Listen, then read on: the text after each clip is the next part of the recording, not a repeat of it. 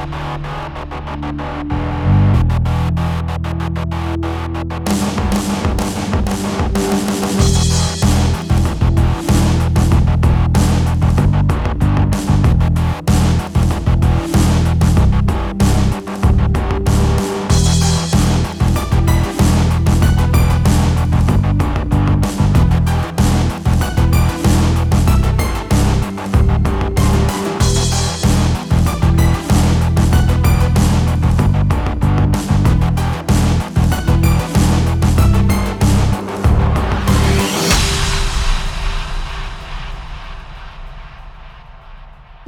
Bienvenue dans Screenplay, un nouveau numéro dans, du podcast où l'on vous parle de séries et de films, généralement autour d'un thème.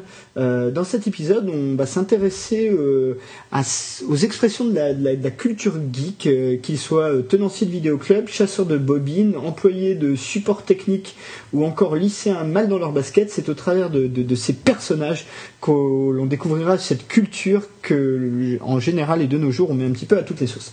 Euh, mais d'abord, euh, bah, bonjour celui-là, comment ça va? Bah, Plutôt bien, toujours, toujours, toujours très bien. Bon. Euh, nouveau numéro, nouvelle, nouveau, nouvelle brève donc. Et, eh ben, et, et je te propose qu'on attaque tout de suite.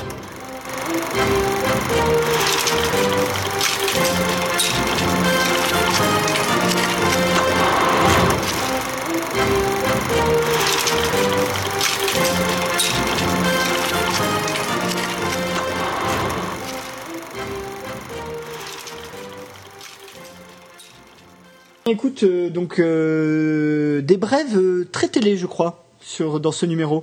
Oui, oui, oui. Pour une fois n'est pas coutume, moi qui ai tendance à me répondre sur sur le cinéma, pour une fois, je vais me répandre un peu sur la série, euh, avec l'annonce de l'arrivée d'une saison 9 de 24 heures chrono. Vous avez bien entendu, 24 heures chrono, Jack Bauer n'est pas mort, en tout cas il faut croire.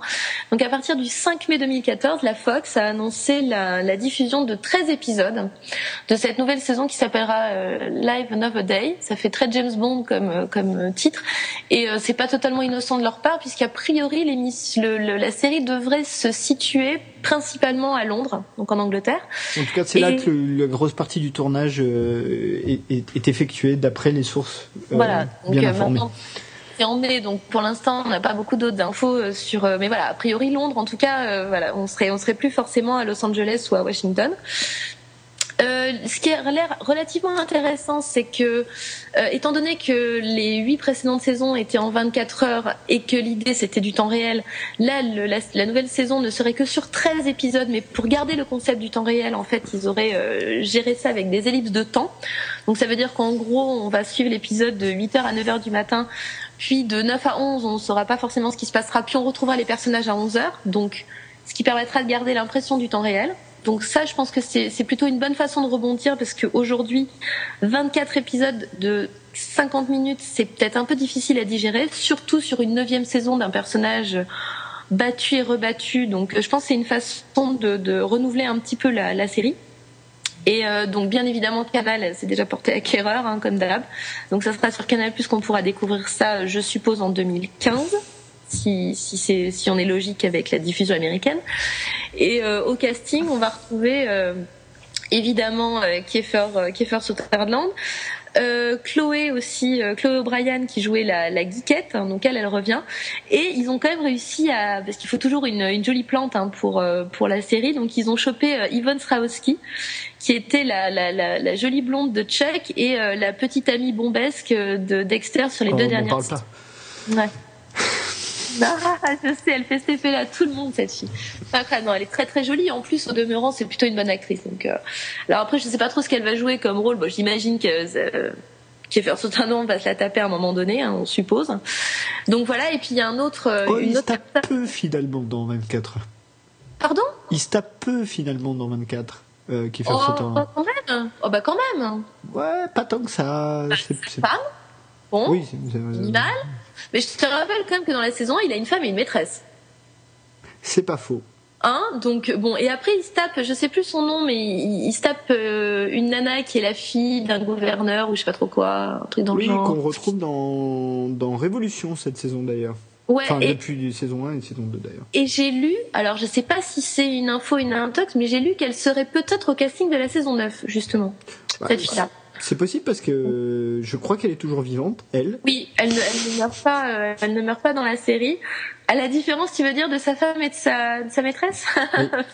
Non, Et je crois aussi de son autre copine Rookin. euh, alors dans les dernières saisons, euh, je crois que c'est dans la 7 qui, euh, qui, qui rencontre cette, euh, cette Rookin et dans la 8 elle meurt, ou il me semble. J'ai- Non, J'avoue mais il est un avoir... peu dit hein, au niveau de ses histoires d'amour, Jack Bauer. Donc euh, c'est jamais bon de signer quand t'es une nana sur sur une saison de, de 24 parce que t'es pas sûr de faire la saison d'après. C'est un peu le défaut. mais- Alors la, vraie- la vraie question c'est est-ce que sa fille sera encore là? Parce que c'est un peu le boulet depuis le début quand même. Kim Ouais, Bauer. bah ça il faut, faut espérer qu'il qu'il la supprime du casting, ça serait bien. Qu'on s'en fout un peu en fait de la fille de Jack Bauer, puis elle nous a suffisamment cassé les bonbons sur les saisons précédentes. C'est ça. Donc, Et, euh, et moi, j'avoue que je suis un peu circonspect sur euh, sur euh, Jack Bauer, enfin sur euh, 24 heures chrono saison 9. Hein.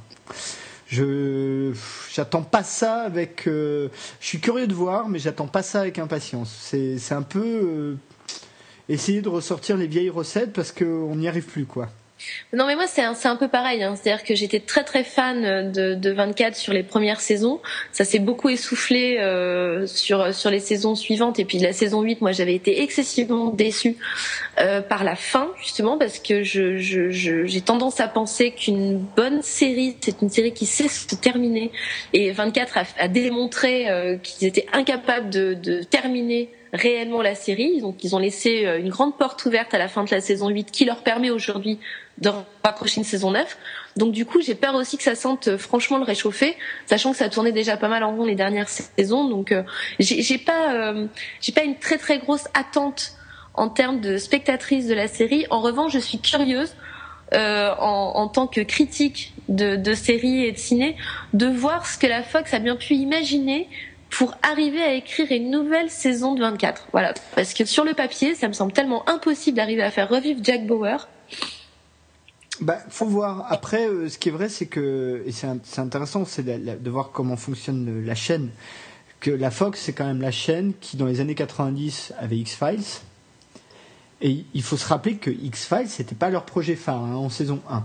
Euh, Le projet phare, c'est une série que tout le monde a oublié, qui était Briscoe County, euh, une série avec Bruce Campbell, donc qui a eu 27 épisodes, hein, donc c'est pas euh, monstrueux. Hein, donc euh, et, X-Files devait être une petite série de SF, voilà, qui est devenue quand même un phénomène énorme. Et juste derrière, ils ont eu 24 heures chrono pendant, qui, a, qui a quand même été énorme pendant bien les cinq premières saisons, facile, en termes, au moins en termes d'ambiance. Donc c'est vrai que c'est dur quand on a fait ça de passer à ce qu'ils sont aujourd'hui, où c'est quand même pas non plus une chaîne qui aligne euh, énormément de succès. Euh, bon, cette saison, ils ont Sleepy Hollow qui est pas mal et qui marchote, qui marchote. Mais bon, la chaîne est quand même euh, troisième, voire quatrième selon les moments, voire même franchement quatrième des networks. Donc c'est compliqué quand même. Euh, quand on a eu autant de, quand on a eu des programmes euh, leaders comme ça, euh, au moins en termes d'opinion publique pour pour X-Files, voire en termes d'audience, hein, parce que c'était monstrueux. Donc donc je comprends pourquoi ils ont voulu absolument retourner vers ça, mais c'est vrai que est-ce que ça fait sens deux ans après de reprendre une série qui a été arrêtée? Je suis vraiment pas sûr. hein. Non, mais il est, fort probable que ce soit une très très grosse déception, hein, soyons clairs. hein. Je, voilà, je, pense qu'il faut pas s'attendre à grand chose de, de 24, mais je suis encore une fois, j'ai quand même la curiosité. Déjà le changement de de temporalité de 24 à Ouais. 13 épisodes, ça, ça m'intrigue. Et puis, euh, qu'est-ce qu'ils vont bien pouvoir raconter? Parce que le monde dans lequel évolue Jack Bauer euh, fonctionnait très bien quand c'était le monde post-11 septembre, mais bon, là, on est quand même euh, près de 13 ans après. Euh, donc, ce, ce côté complot terroriste à répétition, je suis pas sûre que ça ait encore beaucoup de sens aujourd'hui. En tout cas, ça en a nettement moins qu'à l'époque où 24 est sorti. Donc, comment ils vont réussir à se euh, à se renouveler? Ça, ça m'intrigue. Voilà. Donc, c'est plus de la curiosité que euh, que une grosse une grosse impatience, on va dire. Bah écoute, on verra bien. Euh, donc c'est le 5 mai? Ouais. On 5 verra mai. ça le 5 mai 2014, absolument. 5 mai 2014, euh, 9 saison de 24 heures chrono. Surprise, surprise. Et bah écoute, moi, ma brève, ça va être aussi pour parler de télé. Alors, je vais parler d'une série, mais pas, c'est pas tellement la série qui, qui m'intéresse parce que ça. il y a un teaser solide qui tourne, mais euh, qui est pas forcément. euh, qui laisse pas du tout entreapercevoir si la série sera bien ou pas.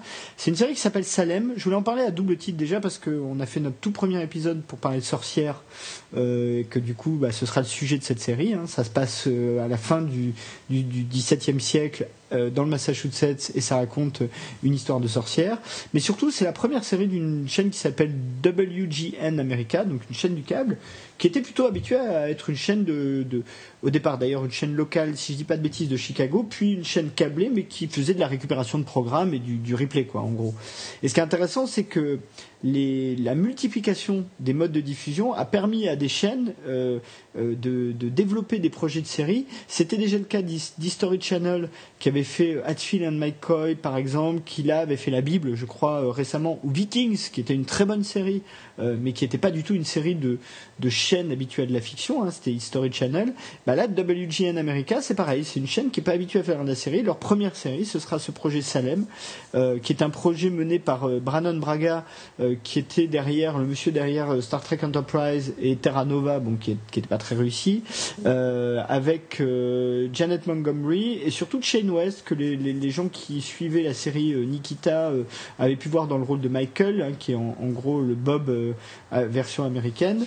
Euh, donc voilà, donc euh, bon, il euh, y, a un teaser à voir euh, là-dessus qui, donne quand même plutôt envie. Hein. Moi, ça, m'a plutôt fait envie, mais euh, c'est amusant de voir la multiplication des chaînes qui font de la, création originale. C'est plutôt pas mal et c'est plutôt une bonne nouvelle, je trouve. Bah écoute, oui, une série de plus sur laquelle il faudra jeter un œil peut-être. En tout cas, moi, la thématique m'intéresse. Après, euh, voilà, faut, faut voir ce que ça donne. Mais c'est vrai que c'est intéressant de voir que la, la série est de, devenue euh, vraiment un, un, projet porteur. C'est-à-dire qu'aujourd'hui, il y a peu, il y a quasiment plus aucune chaîne qui peut se permettre de ne pas produire de la série. Ouais, c'est clair. Et Donc ça, c'est quand même, euh, c'est l'air du temps, quoi. Voilà. Alors, en revanche, a priori, ça n'est pas une vision historique hein, de, du, procès de Salem. C'est mmh. quand même une série clairement qui s'annonce clairement comme une série fantastique. Ok. Quand même. Euh, c'est important parce que bon, le teaser est pas très long, hein, je crois il dure une minute, mais moi pendant les 20 premières secondes, je me suis dit tiens, ils font un truc à la History Channel, euh, un truc basé sur les fameux bouquins dont on parlait euh, quand on parlait de Lords of Salem euh, lors de notre première émission. Mmh. et en fait, a priori non, hein. on voit oui. des trucs, bon. Ça pas sorcières quoi. Ouais, on voit quand même des trucs un peu bizarres dans le teaser, enfin bon. Ok. On verra bien. Bon bah écoute, je te propose qu'on passe directement à notre thème de ce numéro, qui est donc euh, consacré euh, à la culture geek dans, dans son aspect un petit peu premier et fondamental. Ok.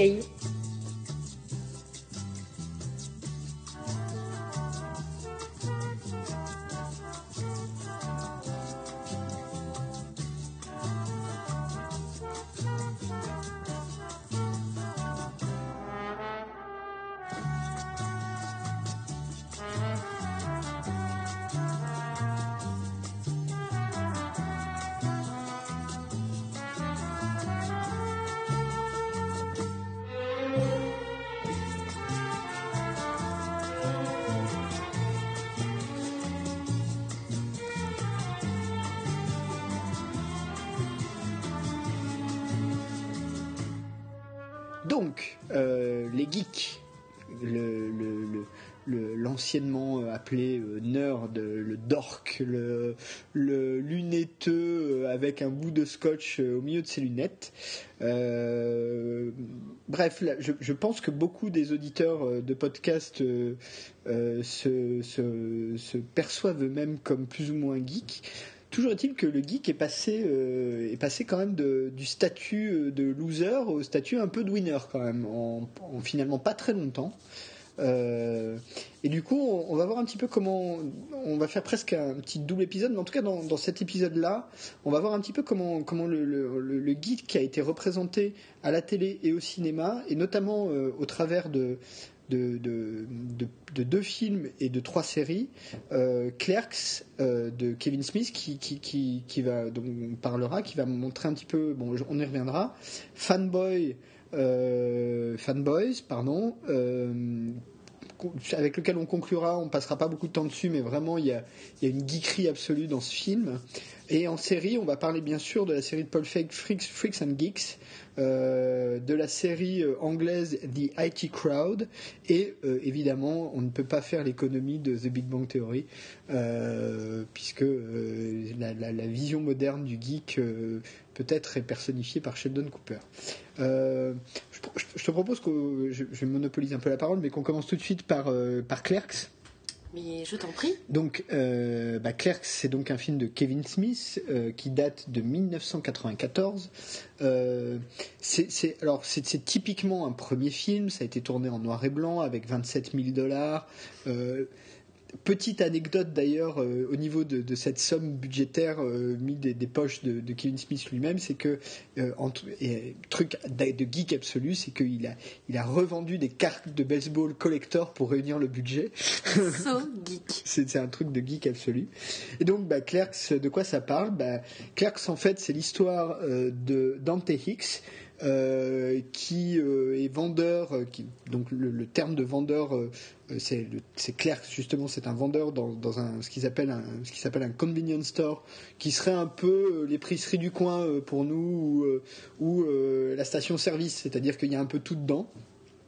qui, qui va bosser un jour il devait pas bosser et qui dans ce convenience store va rencontrer tous les, les pires clients de la terre avoir des problèmes avec sa, copine, son ex, son euh, meilleur pote qui se trouve être le, vendeur du club vidéo d'à côté, et euh, les deux dealers euh, qui squattent la devanture du magasin, Jay et Silent Bob, qui sont les, deux personnages emblématiques de, l'univers de l'univers du View Ask Universe, qui est le fameux univers de Kevin Smith.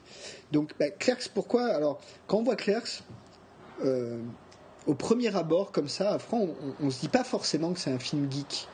Parce que, euh, bah euh, c'est des mecs un peu losers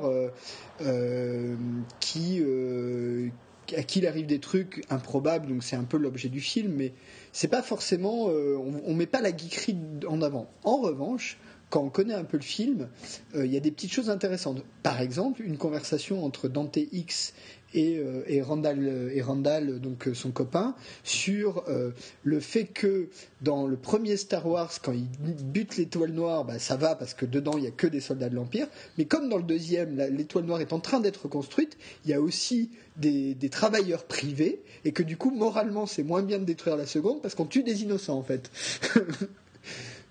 Donc, par exemple, il y a ce genre de, dialogue. Il y a aussi les personnages, évidemment. C'est des, des, mecs qui sont à l'âge où on sort à peu près de la fac, qui n'ont pas fait grand-chose de leur vie, qui ont encore un boulot de lycéen, en gros, et euh, qui passent leur journée bah, à parler de films, euh, à, euh, avoir bon, euh, des, des, histoires euh, avec des, des, gens improbables. Euh, c'est vraiment ça où on est. Pour moi, on rentre vraiment dans, dans, dans la modernité, la représentation moderne du geek. C'est que on n'est plus du tout dans le, le, là, on n'est pas du tout dans le fan d'ordinateur à lunettes. Oui, c'est. alors, je ne sais pas si je suis suffisamment précise, mais j'ai tendance à faire la différence entre geek et nerd.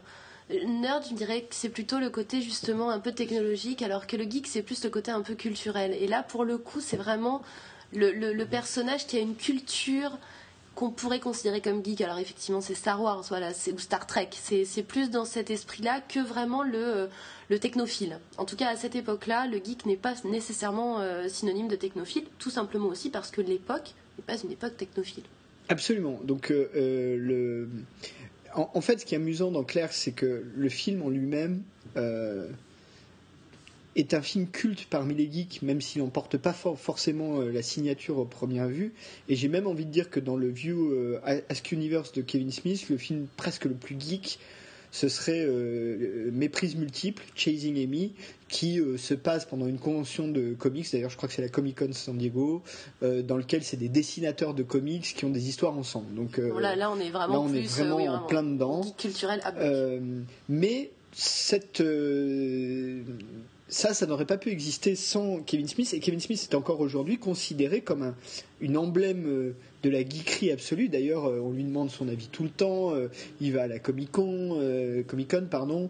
il est vraiment, il est vraiment, il est vraiment il a vraiment cette culture-là en lui, et en même temps, il a, et c'est ça qui est intéressant chez, chez Kevin Smith, et je pense que c'est aussi pour ça que les, la plupart des geeks se, se le sont appropriés, c'est que c'est pas juste un type qui prend sa culture et qui la met sur un écran, c'est un type aussi qui a une vraie culture cinématographique, et d'ailleurs, à la fin de Clerks, le, dernier remerciement du générique est adressé à Jim Jarmusch, qui est quand même un, cinéma euh, un peu exigeant, enfin qui n'est pas le, cinéma américain. Pas franchement considéré surtout comme un cinéma geek du tout. Ah, absolument.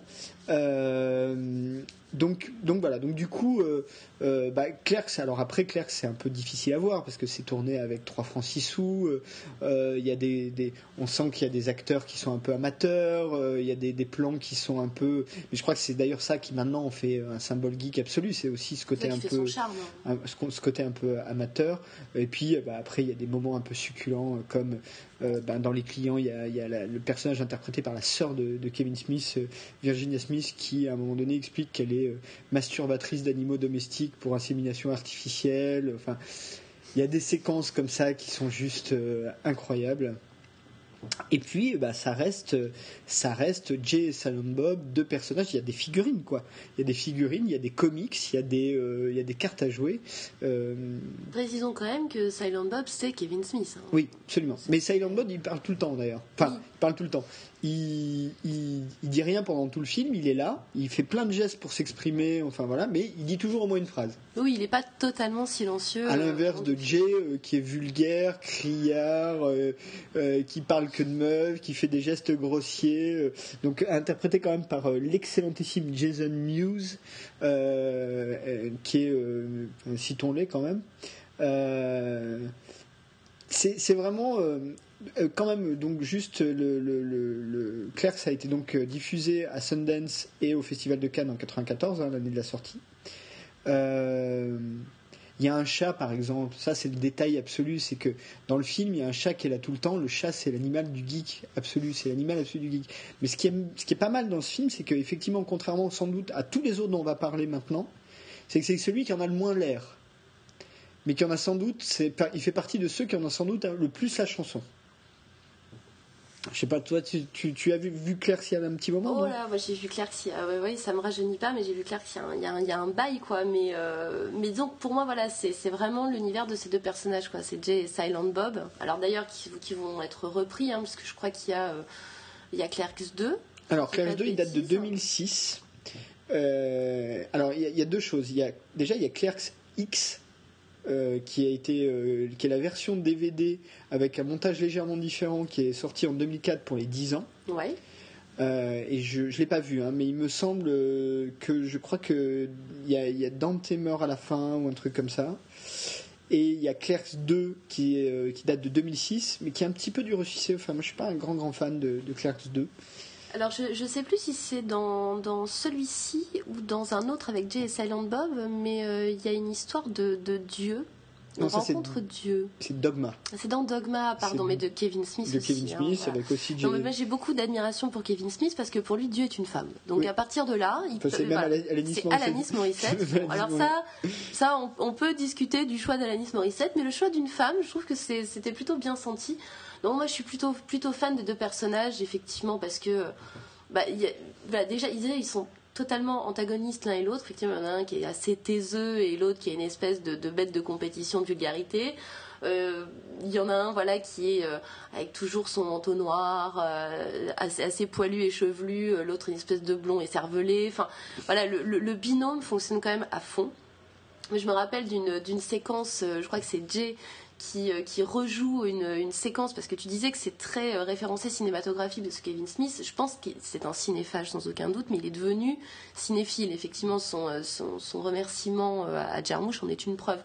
Et il y a dans un de ses, dans un de films avec Jay, justement, le, petit clin d'œil au silence des agneaux qui est absolument formidable avec Jay sur, sur un parking qui rejoue à poil sous son imperméable la, séquence où le personnage je crois que c'est dans Dogma aussi. Peut-être dans Dogma aussi. Hein. Définitivement, c'est Dogma dont on aurait dû parler, monsieur. Mais, euh, mais voilà, du coup, c'est, mais en même temps, c'est aussi les personnages de Jay et Silent Bob qui sont repris euh, dans d'autres films de Kevin Smith. Voilà, et du coup, on sent aussi toute cette cinéphilie, tout cet amour du cinéma. Et, euh, en même temps, c'est comment dire, c'est irrévérencieux parce que effectivement les, citations cinématographiques sont, parfois euh, un petit peu dévoyées, mais c'est jamais, euh, c'est jamais vulgaire finalement. Même si l'expression peut l'être, on sent que la volonté n'est jamais vulgaire. Je pense que c'est quelqu'un quand même, Kevin Smith, qui, euh, qui, qui, aime vraiment ce qu'il fait et qui a beaucoup de respect pour ce qu'il fait. Même s'il le fait de façon très drôle, parfois un petit peu acide ou parfois un peu amère d'ailleurs, ça peut se dépendre des, de ses films. Mais voilà, du coup, disons que effectivement, c'est pas forcément les films de geek a priori, parce qu'il n'y a pas les, codes geek qu'on a aujourd'hui, les codes des années 2000-2010, on va dire, mais c'est les fondements de ces personnages qui sont un peu des, euh, marginaux. Des marginaux de la société de consommation, des marginaux de, euh, de la sociabilisation, voilà. C'est ceux qui sont à côté et du coup, observer le monde à travers leurs yeux, c'est déjà une façon de donner la parole à cette population-là qui, effectivement, plus tard sera nommée geek. Et puis surtout, euh, bah, Clerk, c'est quand même à la base un film de mecs qui parlent entre eux. Ça raconte que ça. Et, euh, et, puis il y a, ce symbole un petit peu de, bah, encore une fois, hein, du, du type euh, un peu un peu glandeur euh, qui passe ses journées à mater des films, à jouer à des jeux vidéo ou à faire des parties de, cartes de jeux de cartes à collectionner avec ses copains, qui se retrouve à un moment donné dans soit le comic book store, soit je sais pas quoi, enfin le magasin du coin. Euh, il y a plein de geeks qui ont connu ça en fait. Oui, mais en fait ce sont des post ados quoi. C'est pas, pas adapté. C'est exactement ça. C'est c'est ce, que, ce que Kevin Smith a apporté à la vision du geek, c'est cette idée de d'adolescent ou d'adolescent attardé euh, qui veut garder euh, ce petit bout d'enfance euh, ou d'adolescence avec lui le plus longtemps possible. et puis quand même, ben, ça a quand même été un succès puisque avec ce, ces petits 27 000 dollars de budget, le film en a rapporté 3 millions. C'est pas, pas, mal. Il a dû pouvoir s'acheter un paquet de cartes de baseball sur ce coup-là. Uniquement en, domestique. Et puis, bah, comme on disait, hein, encore aujourd'hui, Kevin Smith est considéré comme euh, un symbole absolu euh, de la geekerie. Euh, j'ai envie de dire, si on veut faire une comparaison française, c'est marrant hein, d'ailleurs, mais l'équivalent, ce serait peut-être un peu Alexandre Astier. Notre équivalent, ce serait peut-être un peu Alexandre Astier. C'est-à-dire que aujourd'hui, on pose dès qu'on parle de geek, on, va interviewer Alexandre Astier pour lui demander ce qu'il en pense, quoi. Bah, Kevin Smith, c'est un peu pareil. Dès qu'on parle de geek, on lui demande ce qu'il en pense. Et d'ailleurs, il y a un des films dont on parlera à la fin, Fanboys, dans lequel Kevin Smith a vu un, un pré-montage et il a demandé à être dedans. et il est dedans, du coup. Ce que Kevin Smith veut, Kevin Smith l'obtient. Même si ça fait quelque temps maintenant qu'il est sorti de son euh, vieux euh, Ox Universe euh, et qui fait des films, notamment Red State, un petit peu plus sérieux, enfin un peu plus sérieux, un peu plus euh, générique, en tout cas moins, moins marqué, moins référencé. Cet univers, le New Jersey, le convenience store, ces personnages qu'on retrouve tout le temps d'ailleurs, euh, Ben euh, flûte, ça y est, j'ai un trou. Encore? J'ai encore un trou, je l'ai pas retrouvé la dernière fois. Enfin bon. Euh, tout cet univers-là, les personnages principaux d'un film deviennent les personnages secondaires de l'autre. Euh, il y a toujours ces Jay, et d'ailleurs le dernier qui est Jay Silent Mode contre-attaque est, centré autour des deux personnages secondaires de tous les autres. Même si Dogma, ils étaient déjà quand même très très euh, très très. très, ça, c'est marrant parce que bien avant justement la mode des séries où on s'amuse à faire passer éventuellement un personnage bah, déjà d'un épisode à l'autre, mais même d'une série à l'autre avec des crossovers ou des choses comme ça. Euh, Kevin Smith, il a déjà cette culture-là dans les années 90, effectivement, de récupérer des personnages et de les faire vivre au-delà d'un seul film, et pas forcément dans des suites. C'est pas la notion du. Euh, mais oui, c'est un, truc de, un truc de geek, ça. C'est-à-dire que dans son esprit, il y a une espèce d'univers ultra cohérent. Euh, qui est tout petit, enfin tout petit, c'est le New Jersey, c'est oui, un quartier, c'est son coin. Mais voilà, il y a cet univers ultra cohérent avec ces personnages qui cohabitent entre eux, comme comme on pourrait retrouver dans des comics où euh, bah, on regarde dans un épisode de Spider-Man, dans un comics de Spider-Man, on pourrait retrouver Captain America. Enfin, voilà. Euh, donc voilà, donc Clerks, bah, Clerks, c'est vrai que c'est peut-être le moins caractéristique au premier abord de tous ceux dont on va parler aujourd'hui, mais euh, c'est vrai que c'est symboliquement, c'est un film qui est, qui est quand même sur n'importe quel site geek, en tout cas site qui parle de geek anglo-saxon, à un moment donné on vous parle de Clerks. Oui à un moment donné, on vous parle de ce film-là. C'est le film euh, euh, incontournable à un moment donné autour de cette thématique. Mais bon, on, peut peut-être passer maintenant à déjà changer de continent, revenir en, Europe. Oui. Et peut-être tu peux nous parler d'une série anglaise qui, bah, je, t'en prie, The IT Crowd. Donne-nous donne The IT Crowd. je vais vous donner The IT Crowd. Alors bon, alors voilà, retour, retour en Europe, en Angleterre. Alors on, je pense qu'à chaque émission, en fait, on dit tout le bien qu'on pense des séries britanniques et cette émission ne fera pas exception à la règle, définitivement. Euh, donc The IT Crowd, c'est euh, comment expliquer ça? Alors c'est une une série, alors bon, geek évidemment, mais euh, on suit le parcours de trois personnages qui travaillent, euh, je sais plus, ils sont, ils sont dans un support technique. Euh, c'est le, le, le, support technique de, je crois que, je sais plus comment s'appelle la société, je crois que c'est Reinhold, la société. J'avoue que j'ai oublié le nom de la société, mais donc voilà, c'est le support technique, donc euh, ils sont là pour, pour gérer toutes les, les, les embûches technologiques que peut avoir cette pauvre société. Évidemment, ils sont dans le sous-sol, hein, je veux dire, ils sont voilà, un, un peu parqués. Quand les gens viennent les voir, c'est vraiment sur la pointe des pieds. Et donc, on suit l'évolution de ces personnages et ils sont, enfin voilà, c'est difficile de les résumer tellement ils sont drôles déjà, coincés, mais alors à plus savoir comment faire parce que ça c'est un truc dont on n'a pas beaucoup parlé, enfin on n'a pas forcément beaucoup dit dans, dans Clerks, même si c'est quand même présent en sous-texte, mais là dans IT Cloud ça explose, c'est le rapport des geeks avec les femmes. Alors, il y a les deux en fait, coincé et pas coincé. Hein. Parce que, alors, coincé, pas coincé, disons que le geek, a priori, a des problèmes de sociabilisation en général, et en particulier avec la jante féminine. Disons qu'il a tendance à perdre ses moyens et dans The IT Crowd, les personnages voilà, ont, un vrai il y a les deux, puisque Roy est quand même un, dragueur euh, raté, brutal. Mais raté. certes. pour s'y prendre pire, c'était pas possible. Je veux dire, franchement, il met toutes les mauvaises chances de son côté pour essayer d'y arriver, quoi. Donc voilà, c'est soit effectivement le, le, le pauvre mec qui essaye mais qui n'y arrive pas, soit sinon, c'est le mec qui ne veut même pas essayer et du coup qui vit dans une espèce de fantasme féminin, tout ça, et qui observe et qui n'est jamais dans l'action. Du coup, ça c'est quand même assez savoureux parce que les Anglais, dans IT Crowd, ont réussi à tirer de, cette situation où à la base c'est quand même assez, assez minimaliste, hein. les décors sont très minimalistes dans IT Crowd. Au début. Eh, là, c'est pas, Enfin, bon, vas-y, continue, j'y reviendrai. C'est pas une série où il y a beaucoup de thunes. Hein. Non, mais alors justement, j'y reviendrai. On, sent quand même qu'ils font euh, le. Il n'y a, pas pléthore de thunes sur le tournage. Et en même temps, ils arrivent dans, un, dans finalement quelque chose qui est assez circonscrit à créer un nombre de possibilités, de situations, mais totalement délirantes hilarante. Il y a un épisode avec une histoire de fauteuil roulant et d'handicapé, mais cet épisode est juste mais formidable. C'est d'un mauvais esprit total et absolu, mais c'est drôlissime il y a quand même un personnage aussi féminin hein, dans A.T. Crowd. Faut quand même pas, euh, faudrait quand même pas zapper le, personnage féminin qui a son importance, mine de rien, qui fait, qui, qui est pas vraiment la geek parce qu'elle justement, elle a un peu du mal à suivre tout, leur bastringue, mais qui essaie quand même de comprendre, s'intégrer. Enfin, elle, voilà, elle a un titre euh, de relationship manager. Voilà, elle, est censée euh, faire, faire le lien entre cette, cette équipe de, de, de, geeks et le reste de la société où personne veut trop, les, veut trop leur parler. Enfin bon, pour ceux qui connaîtraient pas The IT Crowd, pour ceux qui travailleraient par hasard dans des bureaux où il y a des supports techniques, où il y a des, euh, des, call centers ou des choses comme ça, franchement, c'est un, un, petit plaisir absolu. C'est euh, pareil, je crois que c'est un format assez court, hein, je ne vais pas dire de bêtises, hein, c'est du, 22 minutes. Enfin, 24 minutes, pardon. Donc c'est vraiment très, très, très, très savoureuse. Bah, peut-être alors peut-être je peux donner juste quelques quelques, éléments euh, factuels absolument. Donc euh, alors The IT Crowd c'est une série euh, créée et chevronnée par Graham Linehan qui était donc qui est diffusée sur Channel 4 qui était diffusée sur Channel 4 de 2006 à 2010 plus un épisode spécial qui est sorti cette année double épisode 47 minutes en septembre de cette année pardon, de 2013 au moment où vous écouterez. Euh, on enregistre en de, 2014 au moment où vous écouterez, on enregistre en 2013, décembre 2013.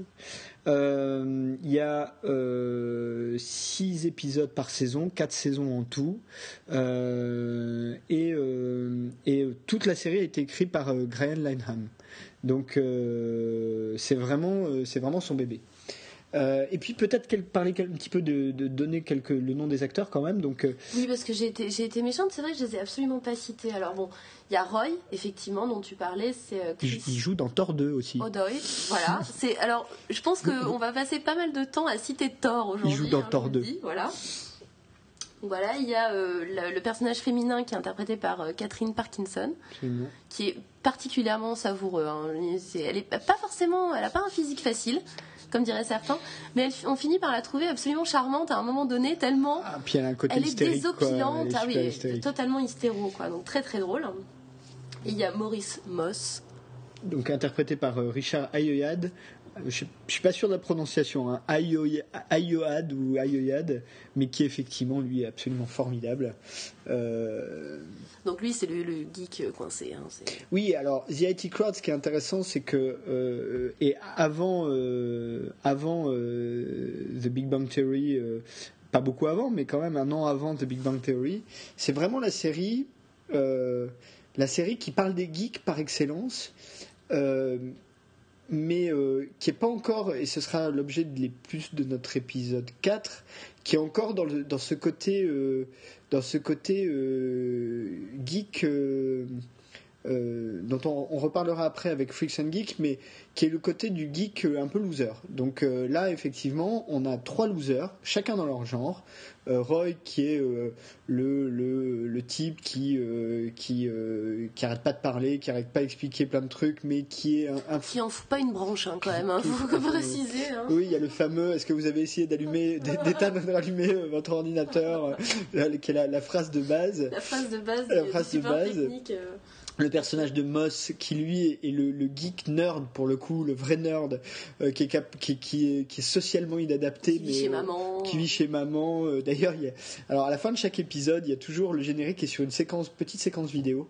Quelque chose qu'on retrouve aussi d'ailleurs dans, dans une autre série euh, qui aurait pu avoir sa place hein, dans, dans dans notre, euh, enfin qui aurait dans, dans une série geek, mais dont on reparlera euh, à un autre moment dans un autre épisode où on, on- on prendra vraiment dessus, c'est Community. Mais c'est un peu le même le même principe, c'est-à-dire qu'il y a une séquence vidéo. Il y en a une dans la saison 1 où on a Moss en train d'enregistrer un message vidéo pour un site de rencontre.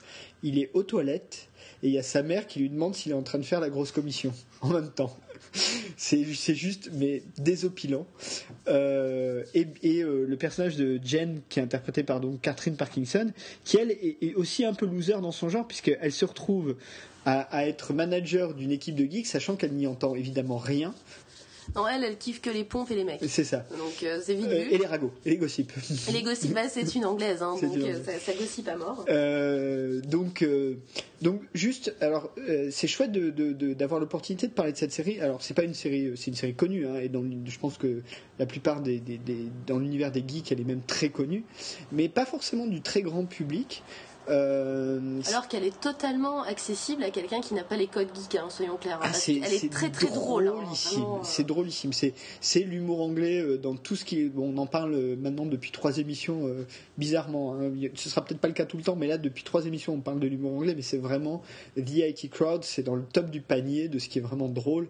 C'est, euh, je pense qu'il faut pas avoir pas de cœur pour pas rire devant The Oui, IT Crowd. oui, non, non, c'est alors petite précision à préférer encore une fois en VO. Absolument. Hein, que la, la VF, je pense, mange un petit peu les, les jokes qui sont quand même assez savoureuses de la série. Et je voulais citer aussi euh, Matt Berry, euh, qui joue le rôle de Douglas Reinhold, qui est donc le patron, qui est aussi un personnage succulent, détestable au possible, avec une moustache affreuse. Et il faut pas oublier que il y a un goth qui vit dans le sous-sol. Oui, oui, hein. derrière, derrière la porte rouge. Absolument, il y a quand même Qui est l'ancien assistant d'ailleurs du, Tout à du fait, patron. qui finit. Alors on sait pas trop ce qui se passe derrière cette porte, mais enfin il vit là-dedans. Donc c'est une espèce de goth au- un peu bizarre. Enfin, personnage qui sert à rien et en même temps très attachant. Est-ce qu'on a envie de savoir ce qu'il fait là? On n'aura pas vraiment de réponse. Mais voilà, il- c'est un peu n'importe quoi. Il, il erre comme une figure un peu fantomatique comme ça. Il fait flipper un peu d'ailleurs Jen. À chaque fois qu'elle le croise, elle, euh, elle bat trip un petit peu. Donc voilà, non, c'est vraiment une série très très très drôle. Et, juste, alors tu parlais de, des décors cheap, etc. Mais en fait, ils sont pas cheap du tout, puisque évidemment, alors pour ceux qui ne connaîtraient pas la série, il faut quand même s'imaginer que le, le décor de base, c'est un sous-sol dans lequel il n'y a pas de fenêtre. Enfin, il y en a une, mais elle est tellement crade qu'il n'y a rien qui passe au travers. Il y a deux bureaux avec derrière l'un euh, Roy, de- derrière l'autre euh, Moss, une porte derrière laquelle il y a encore un bureau euh, qui est celui de Jane, et un bordel infâme de trucs là-dedans, quoi.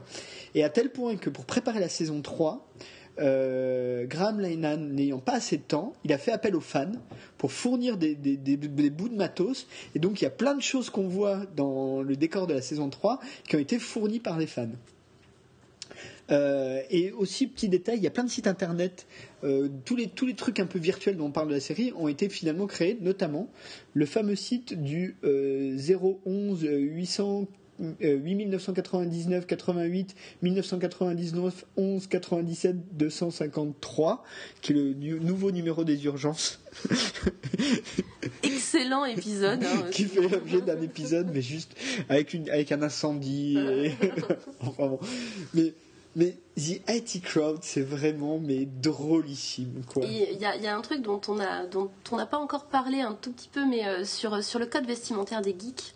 Oui, Parce qu'il y a deux, deux types de codes vestimentaires. Donc il y a le geek nerd, on va dire, qui est plutôt effectivement euh, moss. Alors ça va être plutôt euh, petite chemise, manche courte, gilet, euh, limite ne pas, enfin pas loin. stylos dans la poche de la. stylo dans la poche de- du, du petit gilet. Et puis il y a le, le vrai geek, on va dire, celui qui, qui, qui est le personnage de Roy. Alors lui, il a toujours des t-shirts improbables, avec des inscriptions totalement délirantes. Et c'est un truc qu'on va retrouver dans, Dans The Big euh, Bang Theory. absolument, tout à Absolument. fait. C'est un truc, c'est vraiment un, un gimmick pour euh, la représentation du geek, que ce soit d'ailleurs au cinéma ou en série, c'est vraiment le t-shirt. C'est- C'est c'est un- une espèce de curseur comme ça qui permet très rapidement de savoir si on a affaire à un geek ou pas. Euh, bah, Peut-être on peut en parler tout de suite et puis on reviendra sur Freaks and Geeks après, euh, il serait bien qu'on prenne un peu de temps sur cette série qui est quand même une belle série. Ouais.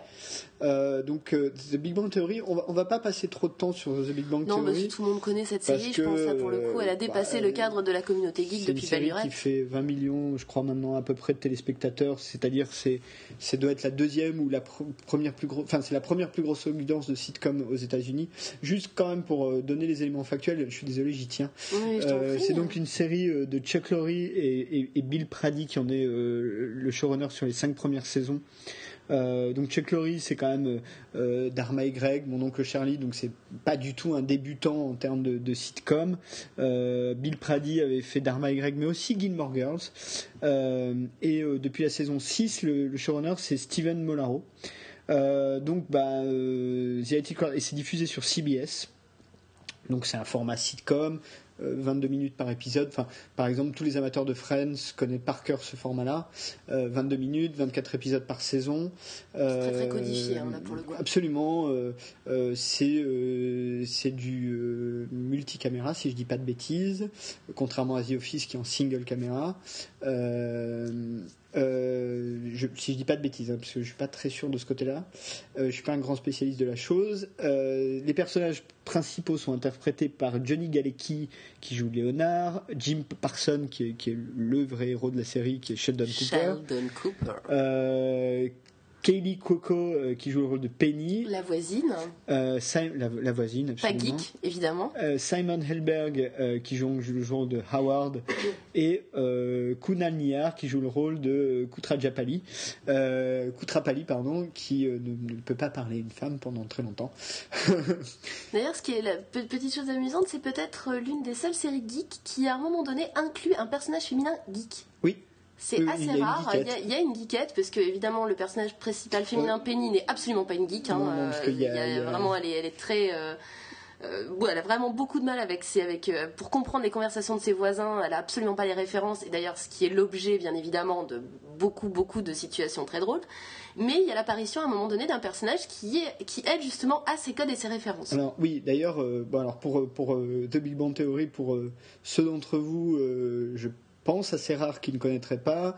En gros, hein, c'est euh, deux colocs. euh, alors là, on peut même dire nerd absolu, geek certes, mais nerd, Nerd. abs- nerd absolu, qui sont donc des, des petits génies scientifiques euh, qui, euh, bah, qui vivent dans un immeuble, euh, je crois que c'est à New York, hein, si je dis pas de bêtises Où l'ascenseur est en panne. euh, où l'ascenseur est en panne et qui se trouve avoir une voisine qui est une petite bimbette bombesque blonde qui emménage en face d'eux qui est l'antithèse de la geekette pour le coup elle elle est serveuse elle voudrait non c'est à Los Angeles puisqu'elle voudrait être actrice c'est à Los Angeles et euh, et euh, je pense à Friends en fait tout le temps parce que c'est vraiment des formats très similaires où à mon oncle Charlie enfin c'est vraiment euh, le salon et il y a, il y a deux ou trois décors euh, principaux le enfin très reconnaissable. les deux apparts et euh, le- en fait euh, pour ceux qui ont vu Friends vous avez la part des filles la part des garçons le Central le. Central Perk bah là vous avez la part des garçons la part de la fille et la cantine de l'université quoi en gros mais Oh, ça oui. revient au même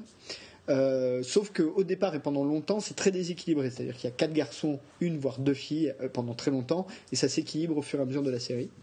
Euh, et même si il y a quand même que deux garçons vraiment au cœur de l'histoire et qu'il y en a un des deux qui est beaucoup plus socialisé que l'autre. Léonard arrive quand même à se lever des filles, sans, bah, spoiler, il se lève Penny quand même. Dans, l'occurrence. Mais alors que Sheldon Cooper, il, est, euh, il est absolument pas formaté pour avoir une relation avec euh, une quelconque personne, ni de la gente féminine, ni même d'ailleurs bah, de la gente masculine. En, en, autre série récente dont on peut parler, How I Met Your Mother, et, sur un format très similaire aussi. Euh, c'est vraiment le sitcom américain dans sa pure tradition, avec juste le seul, la seule décalage de, de, de la série, c'est que justement, euh, ben, les personnages principaux sont des geeks. Et donc il y a des références tout le temps. J'ai en tête un, épisode assez drôle de la saison 2 où euh, il y a un moment donné, je sais plus pourquoi, Penny est coincée chez elle. Euh, non, elle a plus les clés, donc elle squatte chez les garçons. Il y a Sheldon qui est en train de jouer à Age of Conan et puis elle commence à devenir complètement addict à Age of Conan, à tel point que Leonard va lui parler dans le jeu avec son avatar d'Age of Conan, quoi. Ce genre de référence. Et là où c'est plutôt bien foutu, et je pense que c'est là où ça marche, c'est qu'il y a suffisamment de références geeks pour que les geeks se sentent spéciaux, enfin, se sentent bien traités, il y a du fan service, mais en même temps, il y a des intrigues de sitcom standard, bien foutues, bien jouées, qui font que tout le monde peut s'y retrouver euh, assez facilement. Euh, un mot à dire sur The Big Bang Theory euh, Non, non, non. Bah, je, pense que euh, ce qu'on n'a pas dit, euh, les gens le savent déjà. Hein. Comme tu l'as dit, c'est une série qui a un énorme succès. Donc voilà, Big Bang Theory, pas grand chose à rajouter. En revanche, moi j'aimerais bien parler d'une série un petit peu plus longuement du coup. Parle-nous de Freaks and Geeks. Qui s'appelle Freaks and Geeks. Alors, qui est une série qui a eu qu'une seule saison euh, début des années 90 et la série se situe 2000 2000, ouais. Ah, la série se passe dans les années 80 mais, la série se passe l'année 80 ouais de 99 à 2000 voilà bon fin, fin du siècle donc euh, pour le tournage et la série se situe euh, au tout début des années 80 1980 précisément. Et euh, alors là pour le coup c'est une voilà, une teen série. Donc euh, on suit euh, le, parcours de quelques personnages dans un bahut, donc aux États-Unis. Donc on peut pas faire mieux, euh, voilà. Sauf que c'est pas du tout sauvé par le gong ou des, choses comme ça qu'on a pu connaître. Mais on suit le parcours. Alors la série est centrée autour d'un personnage féminin qui est plutôt une bonne élève, plutôt une gentille fille, on va dire. son petit frère est un geek, donc voilà, on, suit, le, binôme, le frère et la sœur. Et elle va petit à petit essayer d'intégrer une nouvelle communauté dans son bahut, qui est la communauté des freaks. Donc en gros, les freaks, c'est euh, les blousons noirs, euh, les fumeurs de pétards. Euh. Mais ce sont pas des geeks. Il hein. faut bien préciser. Il y a vraiment d'un côté les geeks. Alors les geeks, c'est vraiment son petit frère et les deux copains de son, de, de, son petit frère. Et les freaks qu'elle commence un petit peu comme ça à côtoyer. Et donc on suit l'évolution de, de, ces personnages au sein de leur bahut. On n'est pas franchement dans une série comique euh, au sens. Euh, je pensais par exemple à une autre série bon, qui se passe elle pour le coup dans les années 70, mais. Euh, ah, le, nom m'échappe, That 70 Show, hmm. où là on est vraiment dans une série comique. Là c'est pas le cas. Freaks and Geeks, c'est un petit peu plus doux amer sur l'adolescence. on sent la, difficulté de trouver justement son groupe, de trouver son identité. Les, les, geeks, alors il faut préciser que les freaks ils sont plutôt au lycée, les geeks sont plutôt au collège, ils sont un petit peu plus jeunes. Voilà, donc et on, on, arrive comme ça. ils sont tous dans la même école quand même. Ils sont tous dans la même école, donc on, imagine que c'est un collège-lycée, on va dire. Mais il y a quand même une différence d'âge. Et en plus, évidemment, les geeks sont plus petite taille, plus jeunes, donc un peu plus faibles. Ils sont euh, bien évidemment le, le, le le sujet de beaucoup de raillerie, de méchanceté, euh, enfin les classiques hein, qu'on peut voir d'ailleurs dans, pas mal de traitements du geek. Peut-être juste pour donner quelques éléments euh, un peu factuels quand même. Ah oui, non, parce qu'il faut quand même préciser. Il y, a, quand même du très lourd dans, cette série. Si cette série est devenue culte, c'est bien évidemment pour la qualité, parce que c'est une, c'est une bonne teen série, mais surtout pour le casting. Alors le casting, il vous met, euh, il vous met d'entrée de jeu, ok quoi. Donc dans les Freaks, je, te laisse le plaisir de, de, donner le, attends, euh, palmarès. Commençons par le euh, début. Un, déjà, dans les, la, prod de cette série-là, il y a Judah Pato. Et on retrouve le ton euh, qu'on retrouvera après dans le cinéma de, de Judah Pato. Et c'est une série donc de Paul Feig. avec donc dans les Freaks, on a James Franco, donc euh, Quand pas, même. pas besoin de dire qui est James Franco. Jason Segel qui est euh, qui joue dans How I Met Your Mother. Euh, Seth Rogen, bon ben voilà, Seth Rogen. Rogen. euh, voilà. Du coup, ça permet de voir les liens qui aujourd'hui au cinéma américain se font Absolument. entre certains acteurs. Par en fait- exemple, Seth Rogen, Judah Pato, ça va ensemble. Quoi. et même James Franco. Et même James Franco. Et, et même Jason Segel qui joue Et quand absolument. même dans, euh, je crois dans euh, C'est la 40 fin, par euh, exemple. Ouais, et puis dans euh, le dernier film, là, 40 ans. 40 ans, toujours plus, non, le non. dernier où c'est un couple de quarantenaires qui arrive pas à grandir. Enfin bref. Euh, et Buzzy Phillips, qui est la, la, la- une blonde qu'on a pu voir quand même dans Dawson, dans Urgence, dans Cougar Cougar Town. Euh, voilà. L'autre rôle principal Absolument. féminin avec Courtney Cox. Euh, et euh, les geeks sont un peu moins connus, Sam Levine et Martin Starr, même si Martin Starr joue quand même dans Supergrave et, et en Club Monde d'Emploi, donc c'est, il fait aussi partie de, De cette de de l'écurie à euh, Pato. Judas Pato. Dire aussi que c'était diffusé sur NBC. Euh, c'est intéressant parce que NBC est quand même une chaîne qui a une histoire un peu particulière. Et euh, quand on sait un petit peu la façon dont elle a été dirigée à cette période-là, euh, on peut se dire que quelques années plus tôt ou quelques années plus tard, peut-être que la série aurait eu sa chance, parce que la série est vraiment de qualité. Et enfin, juste une petite chose avant qu'on rentre plus dans le détail de, de- la série, même enfin pas, mais voilà, c'est que ce qui est intéressant dans cette série quand on la regarde et par rapport à l'époque, c'est que c'est presque une façon un peu euh, euh,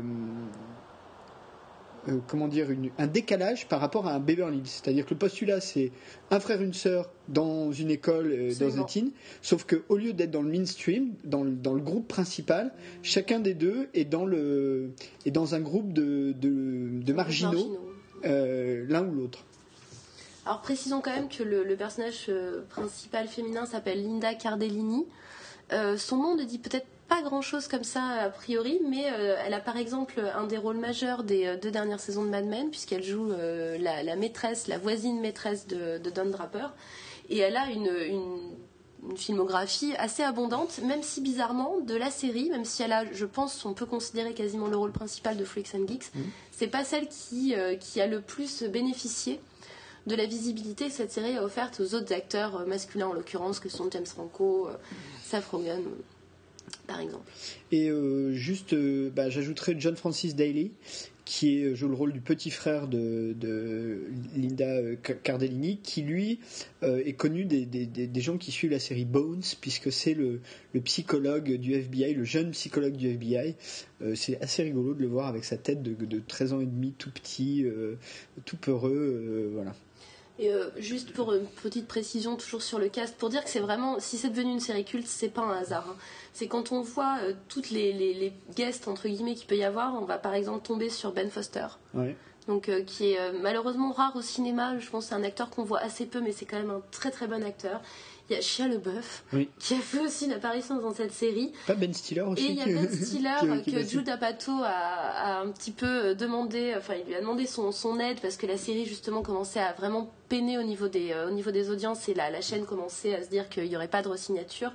Il a fait venir Ben Stiller sur un épisode, mais malheureusement c'est un épisode sur euh, la fin de la saison, je crois que c'est l'épisode 17 ou quelque chose comme ça, enfin bon.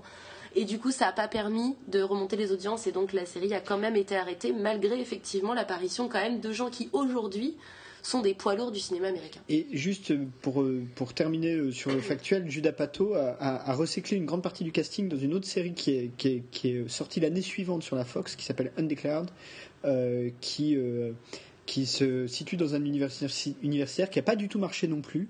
17 épisodes, c'est tout. Euh, Freaks and Geeks, il y en a 18, hein, donc euh, c'est très similaire. Euh, sauf que Freaks and Geeks, c'est quand même un format 45 minutes. Oui, c'est un format long. Alors que Undeclared, c'est vraiment un format sitcom de, de 22 minutes.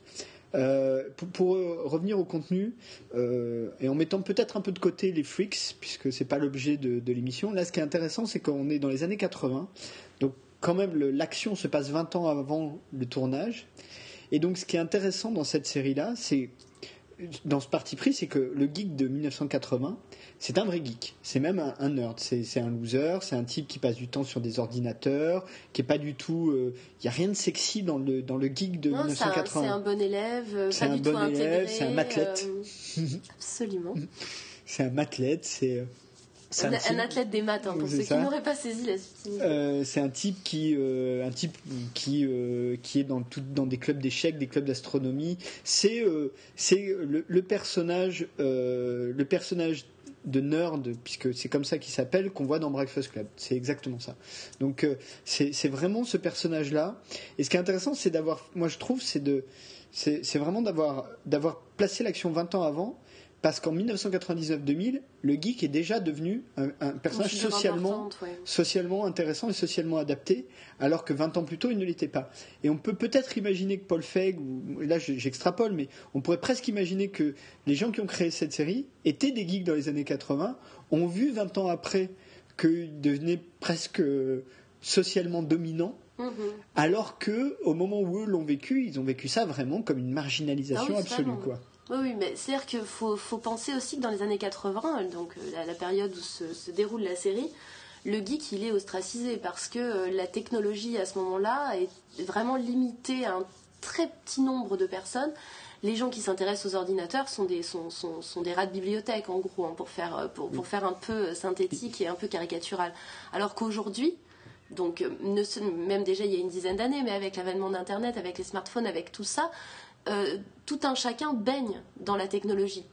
Euh, donc du coup, le rapport qu'on entretient avec le geek n'est plus du tout le même. Et effectivement, le geek qui dans les années 80 était considéré un petit peu comme un marginal et euh, quelqu'un de difficilement accessible, aujourd'hui est devenu une espèce de valeur absolue à laquelle tout le monde peut se référer quasiment. Bah, D'ailleurs, on le voit récemment avec des films comme Jobs ou Les Stagiaires.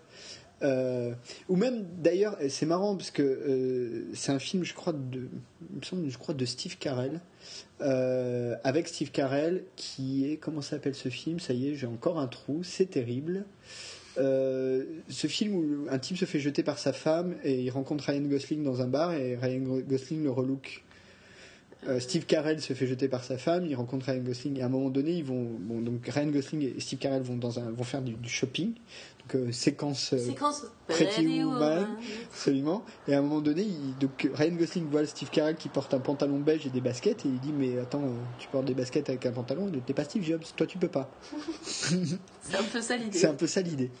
Donc, euh, et c'est vrai que quand on voit bah, dans les stagiaires, par exemple, on a deux types de 40 ans qui auraient été les dominants 20 ans plus tôt, qui deviennent totalement les dominés face à des petits nerds et des petits geeks de, de, de, de 22 ans euh, qui sont capables de faire des trucs. Ouais, les, euh, qui- les geeks ont pris le pouvoir. les geeks ont pris le pouvoir.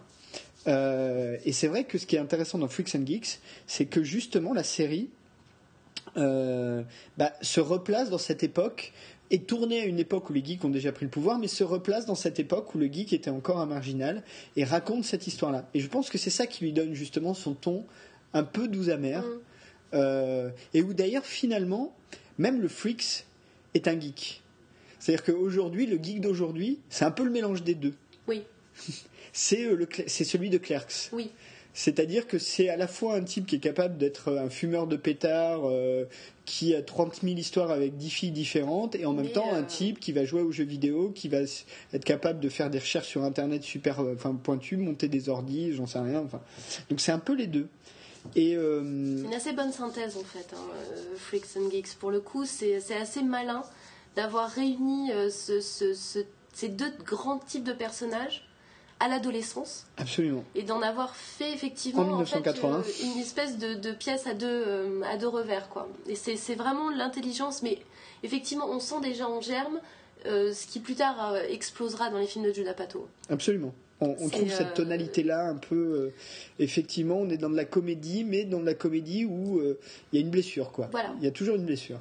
Et ce qui est intéressant, c'est qu'effectivement, euh, Freaks and Geeks, euh, ils ont, on va dire, 17-18 ans, mais euh, ces personnages vont vieillir avec Judah Pato, puisqu'aujourd'hui, les films de Judah Pato ne traitent pas de gens qui ont Non, il 17 traite ou de 18 ans. quarantaine. Il a d'abord traité de gens qui avaient une trentaine, puis aujourd'hui une quarantaine. C'est-à-dire qu'on sent effectivement qu'il fait euh, vieillir ces geeks. Absolument. Il y a vraiment une continuité sur son travail. Donc, pour les gens qui aiment le cinéma de Judah Pato, euh, Freaks and Geeks, c'est incontournable, vraiment. Bah, alors d'ailleurs aussi dans un autre genre, euh, pendant qu'on était dans, dans cette image-là un peu euh, de, de Clerks, Il y a un autre film aussi quand même qui est un peu dans le même genre, qui est Wayne's World, qui est vraiment. Non mais c'est amusant Wayne's World parce que euh, c'est vraiment les deux mecs sur leur canapé en train de faire une émission de télé, quoi. Euh, donc il y a un côté, mais en même temps ils ont les cheveux longs, ils sont un peu hard rocker. Eux, ils sont freak and geek en même temps. C'est ça. Il y, a, il y a cette synthèse là.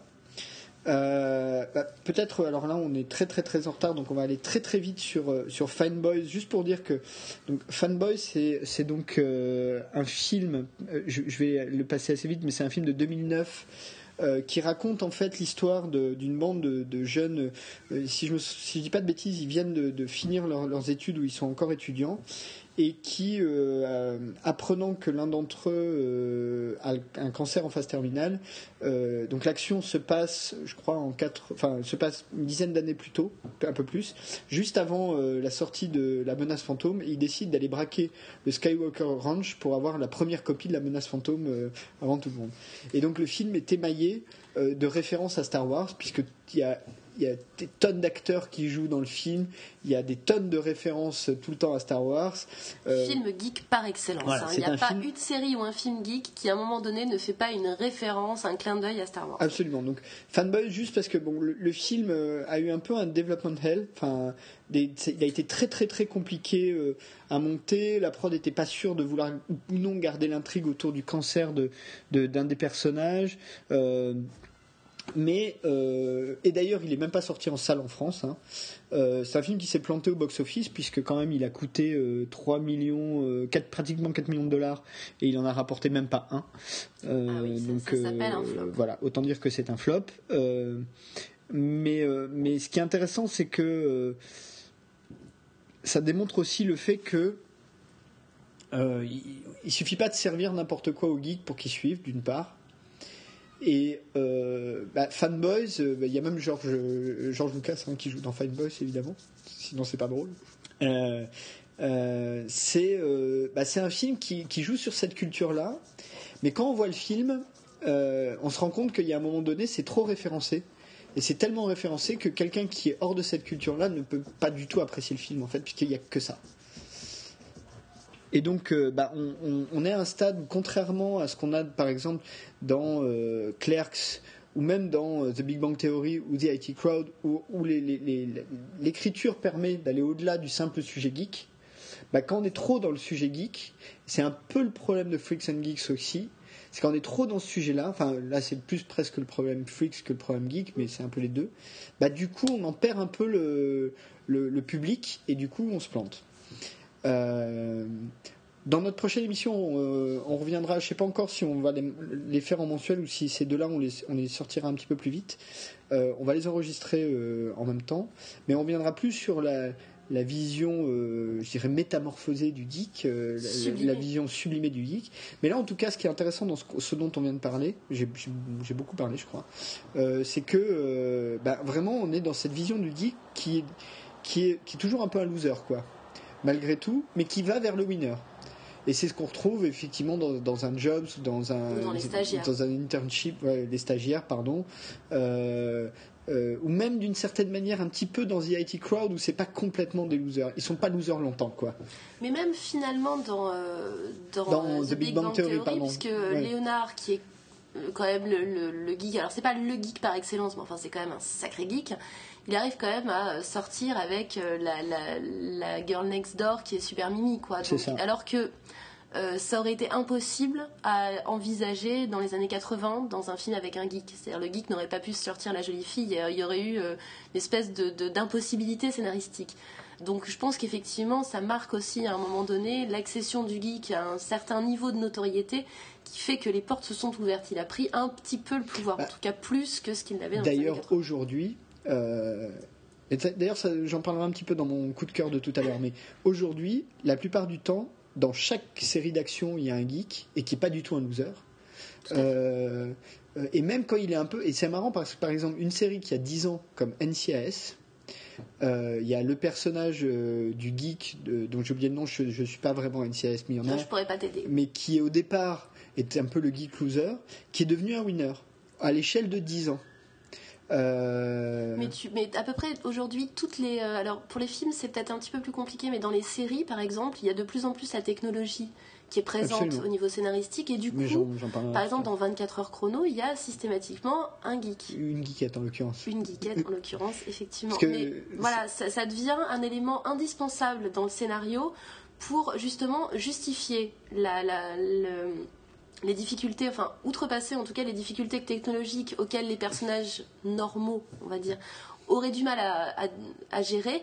Du coup, l'apparition du geek permet justement de dénouer les problèmes. Donc, c'est plus le loser, au contraire, c'est celui qui arrive à un Absolument, moment donné totalement. à gérer les situations Totalement. et à sortir les héros, parce que souvent le geek n'est pas le héros, il à faire valoir, mais il arrive à sortir le héros de grosses difficultés. Donc Bah, effectivement, on en voit de plus en plus. Alors, juste pour, pour finir, et peut-être on peut conclure là-dessus, c'est dans le, le- le très mauvais euh, Die Hard 4.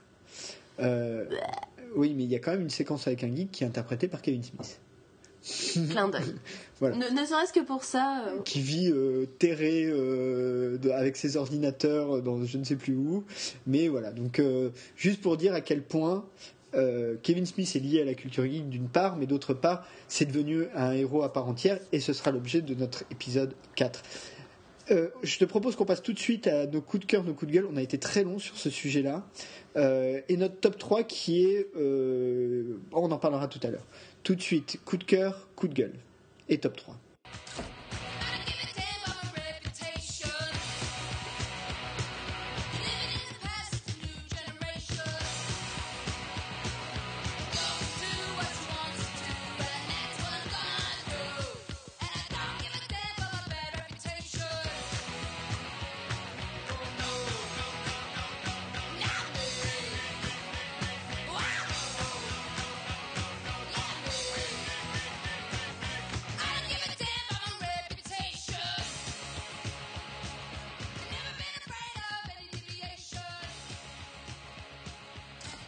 Coup de cœur, coup de gueule, top 3. Alors euh, j'annonce tout de suite la couleur. Notre top 3, c'est notre euh, top 3 personnel, et j'insiste là-dessus, et subjectif. et subjectif, de ce que pour nous euh, peuvent être des, des films ou des séries cultes de geeks. Alors, et d'ailleurs, il se trouve que l'un d'entre nous ne va parler que de séries et l'autre que de films, et c'est sans doute pas celui que vous pensez. pour une fois. pour une fois. Euh, mais euh, bah, je commence tout de suite avec euh, ton, ton. C'est un coup de cœur, je crois. Alors, alors c'est pour une fois, j'ai été maligne, j'ai fait coup de cœur et coup de gueule en même temps. Alors, Oh, eh tout de ouais, suite. ça, ça plane haut ce soir. La Donc, coquine. Donc le, le coup de cœur en fait c'est pour un film qui s'appelle Byzantium de Neil Jordan qui est un film de vampire. Voilà donc là on sort pour le coup de la thématique geek. Euh, c'est un très bon film. Alors bon Neil Jordan c'est pas c'est pas un amateur en ce qui concerne les, les films de vampires ou en tout cas les films euh, les films de monstres hein, puisqu'il est quand même responsable entre autres d'entretien avec un vampire et de la compagnie des loups pour euh, ce qui est de, de la mythologie des loups-garous donc euh, c'est pas un novice en, en Ah, moi, matière de toujours bestioles. pensé que La Compagnie des loups, c'était un film sur les contes de fées, en fait. Mais le loup-garou peut être considéré comme un personnage Avec de la cruauté de des de mais totalement. Mais euh, du coup, Byzantium, lui, reprend le, le- un petit peu le, le mythe du vampire là où l'avait laissé euh, Neil Jordan avec euh, Entretien avec un vampire. Donc on suit le, le parcours de ce qu'on croit au début être deux sœurs et puis on comprend au fur et à mesure de l'histoire que leurs relations sont beaucoup plus compliquées que juste un lien fraternel. Deux, jolies filles, une, une adolescente et une jeune femme, euh, en Angleterre et euh, comment elles arrivent à survivre sachant qu'elles sont toutes les deux vampires et le film ne cesse de faire des allers-retours entre leur présent et le passé qui les a unis à un moment donné dans euh, leur destinée vampirique. Franchement, c'est alors toute proportion gardée, hein, c'est pas un chef-d'œuvre, mais c'est un vraiment un bon film de vampire. Ça reprend la mythologie. Alors voilà, il y a le, fameux, euh, il faut laisser entrer le vampire, il faut l'inviter à entrer chez soi. Donc il y a plein de clins d'œil comme ça euh, au code qu'on peut connaître, et avec une esthétique excessivement léchée. euh, je pense surtout euh, le- la, partie comment on devient vampire. C'est là pour le coup, il invente quelque chose, Neil Jordan, puisque c'est pas juste une morsure qui fait de vous un vampire, mais il faut aller dans un lieu particulier, sur une île en l'occurrence, où une fois que le, le- vampirisme vous prend, euh, la, cascade d'eau qui recouvre le- l'île devient ensanglantée. Donc c'est une image visuelle très très très forte. C'est vraiment euh, assez, assez beau visuellement. Enfin moi j'ai trouvé ça euh, une très très belle trouvaille. Donc c'est franchement un bon film. Donc là, c'est le côté coup de, coup de cœur. Et le côté coup de gueule, c'est que je ne comprends pas, avec le nombre de daubes qui sortent au cinéma à peu près toutes les semaines, pourquoi Byzantium de Neil Jordan n'a pas les honneurs d'une sortie salle en France, puisque ce film sortira directement en DVD. Donc je ne sais pas très bien ce que font les distributeurs. Alors qu'on peut voir le, Dracula de Dario Argento qui lui est une bouse euh, Tout à fait. Tu, as raison de, le préciser puisque euh, là, le, pendant qu'on enregistre, c'est la, semaine de sortie justement du Dracula d'Argento qui a quelques qualités. Hein. Je ne lui donnerai pas que des défauts, mais qui est raté au final, voilà, malgré les, quelques idées un petit peu intéressantes, le, film est vraiment un ratage. Sauf que c'est Dario Argento, sauf que c'est assis effectivement sur la célébrité, la notoriété de la filmographie d'Argento, que je ne remets absolument pas en question parce que je suis une grosse fan. Mais ce film-là n'aurait pas dû sortir en salle. D'ailleurs, il fait un plantage monumental en salle. Enfin, il n'a même pas fait 3000 entrées en une semaine. pour nous, il vient, il vient, de ressortir, donc euh, soyons, on ne sait pas. Non, mais ça, c'est un plantage. Je, pense aussi, voilà. mais on ne sait pas. Il y, a, peu de chances que ça fasse, que ça fasse un blockbuster à la, sortie euh, d'ici quelques mois. Et du coup, je comprends pas que Byzantium, qui est euh, scénaristiquement, en termes de réalisation, en termes de jeu d'acteur, nettement supérieur. Vraiment, la, comparaison euh, ne, tient absolument pas en faveur de Dario Argento. Et Neil Jordan n'est pas non plus à son premier film, c'est pas non plus un novice, il a quand même rapporté des sous lui aussi euh, des producteurs il y a quelques années. J'arrive pas à comprendre l'absence euh, l'absence d'écran pour ce film. Donc je conseille à ceux qui pourront en DVD se fournir Byzantium de le regarder parce que franchement c'est un très bon film slash un très bon film de vampire. D'accord. Bah, lettre ouverte aux distributeurs français. Euh, euh, quoi vous faisiez avec Byzantium, les gars? Euh, bah, alors moi je vais complètement sortir un peu du, sujet du vampire et, parler un peu de série. J'aimerais vous parler donc d'une série qui est à sa troisième saison en cours, qui est donc la série Person of Interest, série créée par euh, Jonathan Nolan, euh, produite par J.J. Abrams euh, et diffusée sur CBS. donc pour vous la pitcher très rapidement, Person of Interest, donc c'est c'est une série qui raconte comment pitcher ça? C'est une série qui raconte l'histoire d'un personnage interprété par Michael Emerson qui s'appelle Harold Finch, qui a inventé une machine qui lui permet d'utiliser tous les réseaux de surveillance pour détecter les actes de terrorisme.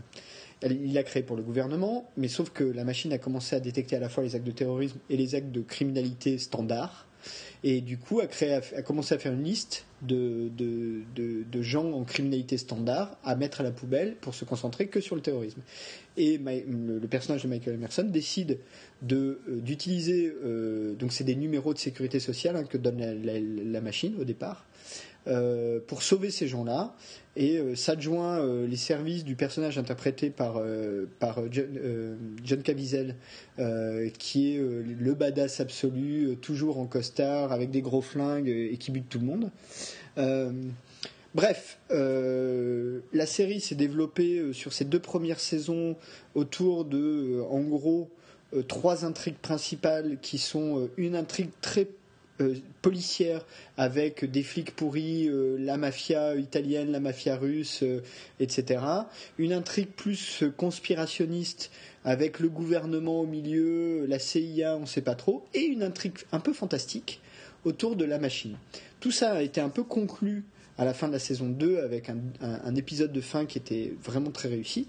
Et c'est la saison 3 dont j'aimerais parler, donc celle qui est en cours de diffusion, où, avec des nouveaux personnages, la série, cette série-là, nous propose un vrai monument de badasserie absolue. Donc on a un équilibre des personnages, on a des séquences d'action, mais comme on en voit rarement à la télé. Euh, avec des vrais morceaux de bravoure qu'auraient pas renié euh, euh, des John Carpenter ou des, des, gens comme ça. Ah ouais, quand même. Ouais, ouais, ouais. Il y a vraiment des, des séquences du type, et, et, notamment chez les personnages féminins, c'est ça qui est intéressant, parce qu'il y a trois personnages féminins qui, en a, il y en a, donc il y en a une qui est interprétée par Sarah Chahi, qui elle joue un personnage badass dès le départ, mais les deux autres le deviennent ou le sont, enfin voilà. Mais voilà, un personnage féminin, deux flingues, en train de buter du SWAT à tir larigot au travers d'une porte, euh, un autre en train d'interroger euh, d'interroger un mafieux dans un bar en lui défonçant la tête euh, sur le sur le bar. Enfin, il y a vraiment il y a vraiment ce monument là. Et donc en plus d'un scénar qui est quand même plutôt bien pour la série. Il y a vraiment ce ton-là euh, de, d'action et de, d'action un peu badass comme ça qu'on n'avait pas beaucoup vu ni même au cinéma où, où euh, j'ai envie de dire les héros sont fatigués hein, euh, vieillissant. vieillissant. Donc voilà donc je, voulais je voulais faire un petit coup de cœur sur la série particulièrement sur la saison 3 qui que honnêtement j'ai regardé un peu en traînant les pieds parce qu'après la fin de la 2 on se dit bah qu'est-ce que maintenant ils peuvent faire? Ils ont résolu quasiment la moitié de l'intrigue. Et ben non. Ils arrivent à proposer euh, quelque chose euh, euh, dans la continuité, mais avec un ton supplémentaire. Et, honnêtement, je trouve cette saison est, est même supérieure aux précédentes. Donc et euh, je, non, je voulais juste préciser, tu, euh, tu parlais du créateur de, de, la série euh, qui est Jonathan Nolan, qui est le frère de, de Christopher, Nolan, et donc qui est quand même un scénariste. qui est le scénariste, absolument, de, son frère. J'ai pas dit. Qui, qui est le, scénariste exclusif. De, Man of Steel d'ailleurs. et de Dark Knight, enfin de la trilogie Dark Knight. et de pratiquement Et de Memento, et du Prestige. Enfin voilà, donc c'est quelqu'un là pour le coup qui a quand même une certaine aisance scénaristique, c'est le moins qu'on puisse dire. Mais alors d'ailleurs, ce qui est intéressant, il n'y a pas que dans Personne of Interest où on retrouve ça, mais, mais, mais dans beaucoup de séries euh, un peu super-héroïques, c'est que Personne of Interest reprend complètement les codes euh, du super-héros type Batman. C'est-à-dire que le personnage de Jim Caviezel, bah, c'est un espèce de, de justicier que dont on ne connaît pas le nom, donc tout le monde l'appelle l'homme en costume. The Man in a Suit, euh, qui a des contacts dans la police, qui a un, faire-valoir, qui a lui les ordinateurs, les machins, les recherches, etc. Enfin, il y a tout ça qui se met en place et on retrouve vraiment cette, même dynamique-là. En tout cas, c'est une série, moi honnêtement, j'ai mis un peu de temps, euh, je la voyais comme une série un peu réac post-11 septembre, ce qu'elle est aussi hein, d'ailleurs, il, il, y a ça quand même dedans. Euh, honnêtement, j'ai commencé à regarder le premier épisode de la première saison quand la deuxième saison s'est terminée. J'ai binge-watché les deux saisons euh, une fois avoir passé les 3-4 premiers où j'ai eu un peu de difficulté. Et là, euh, je suis complètement accro, hein, honnêtement. Euh. et la troisième saison, elle est vraiment waouh, quoi. Elle est vraiment très réussie. Bah, vous savez ce qu'il vous reste à faire. on passe vite à notre top 3 tous les deux, puisque bah hein. là, effectivement. Donc, à l'arraché, hein. allez hop Allez, top 3 euh, des euh, films ou séries cultes de geek selon nous. Donc selon toi, quel est ta, troisième euh, ou ton troisième film ou série culte, de, culte de geek Donc là, je pense que s'il y a des gens qui nous suivent sur Twitter, je pense que je vais recevoir un tombeau d'insultes. Hein, parce qu'en 3, je vais mettre une série qu'on n'attend pas du tout au tournant, mais je vais parler de Colombo. parce que tu adores cette série. Alors déjà, parce que je suis une fan absolue de Colombo. Hein, on, peut, on peut me jeter les orties pour ça, c'est pas grave, j'assume complètement. Mais surtout, ce qui est très amusant, c'est que les, dans les premières saisons, en tout cas de Colombo, ils ont cherché euh, des, possibilités. On sentait qu'ils n'étaient pas encore complètement sûrs de, la forme que prendra Colombo après. Et par exemple, dans la saison 2, ils ont tenté de mettre un sidekick à Colombo, un garçon, donc un flic plus jeune, et surtout un geek. Sauf que c'est un geek genre de 1970. Hein. Donc alors là, il faut vraiment en prendre et en laisser. Hein. Euh, Tron à côté, c'est post-futuriste. Hein. on est vraiment dans quelque chose de très très archaïque. Mais du coup, pour quelqu'un qui aime bien la série de Colombo, c'est très amusant de voir les essais scénaristiques qu'il y a pu avoir autour de, cette série, et donc l'ajout de ce personnage qui est là avec ses, gadgets totalement obsolètes aujourd'hui, qui essaie d'expliquer à Colombo qu'il euh, faut qu'il prenne des notes, mais en les enregistrant, enfin voilà, alors que Colombo c'est la vieille école et c'est l'anti-geek par excellence.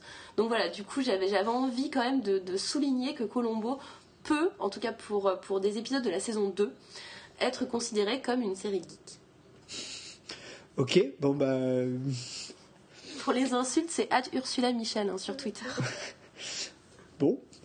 Euh, bah écoute, mon numéro 3, moi, c'est les Goonies, euh, film de Richard Donner de 1985.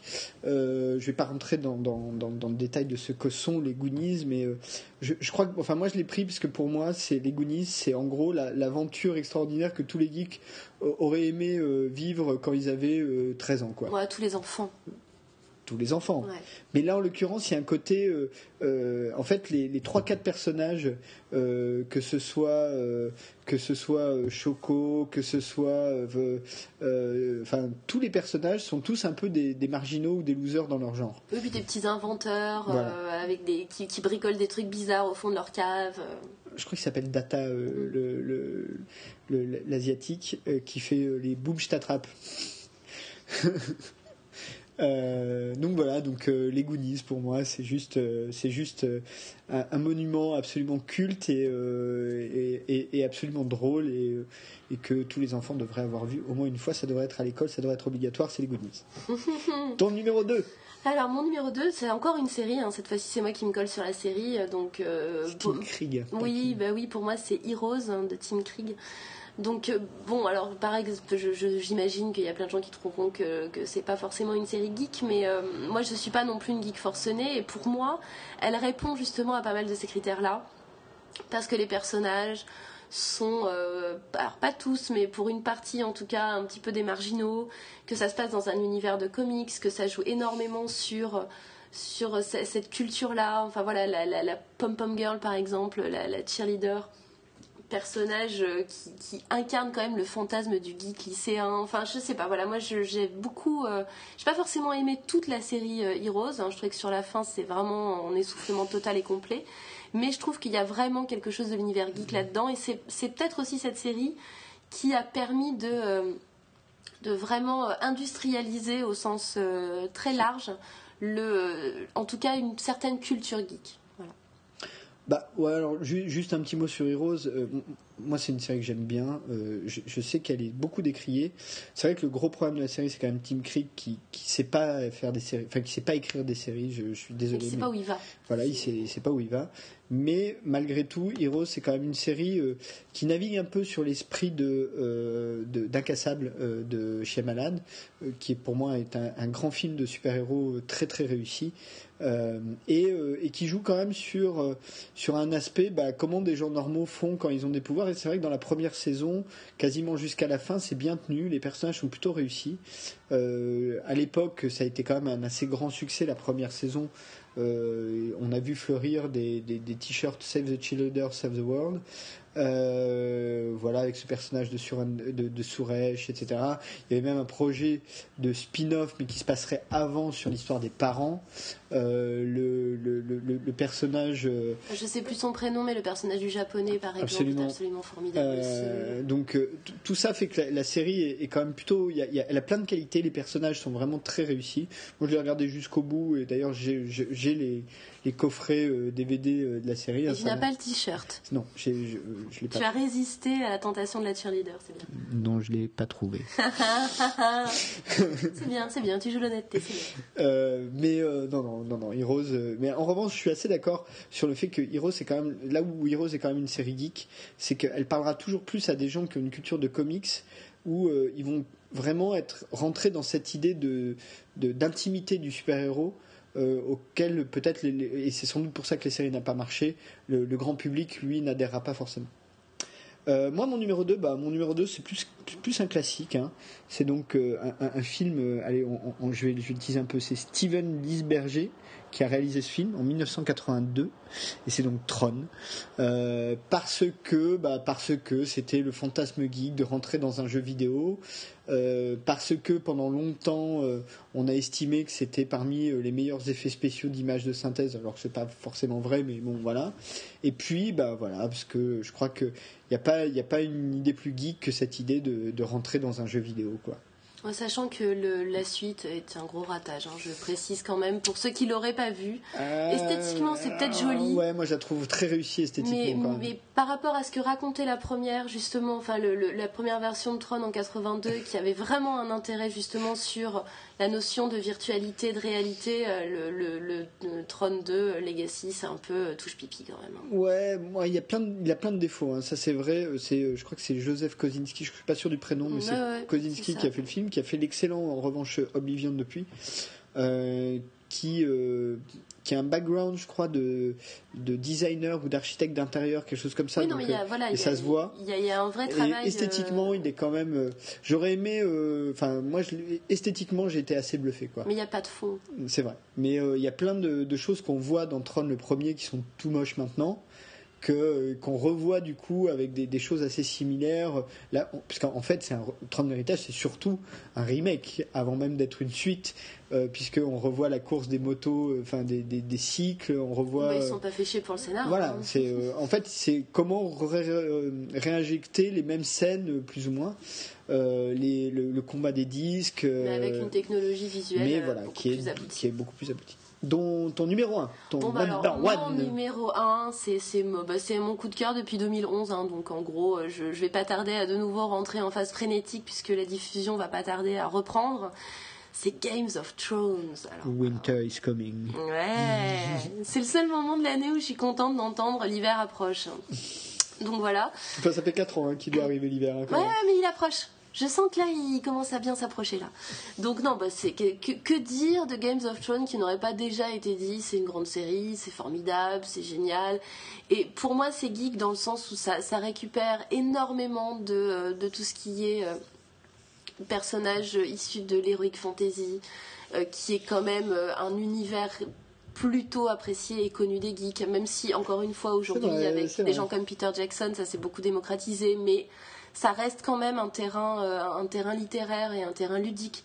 Euh, très très proche de l'univers geek. Donc voilà, Game of Thrones euh, parce oui, mais après, enfin, on n'a pas eu le temps d'en parler, mais il y a un petit documentaire qui est sorti qui s'appelle Suck My Geek, voilà, il y a quelques oh, le titre est un peu limite. Hein, et mais en tout cas, dans lequel le Seigneur des Anneaux et Conan le Barbare sont cités comme des références absolues du geek, quoi. Et même Star Wars, c'est pratiquement de l'heroic fantasy même s'il y a des vaisseaux spatiaux. Oui, c'est transposé dans un monde futuriste, mais euh, l'architecture, c'est celle de. C'est quand même pratiquement de Une aventure euh, euh, épique, complètement. Donc, Game of Thrones, of course.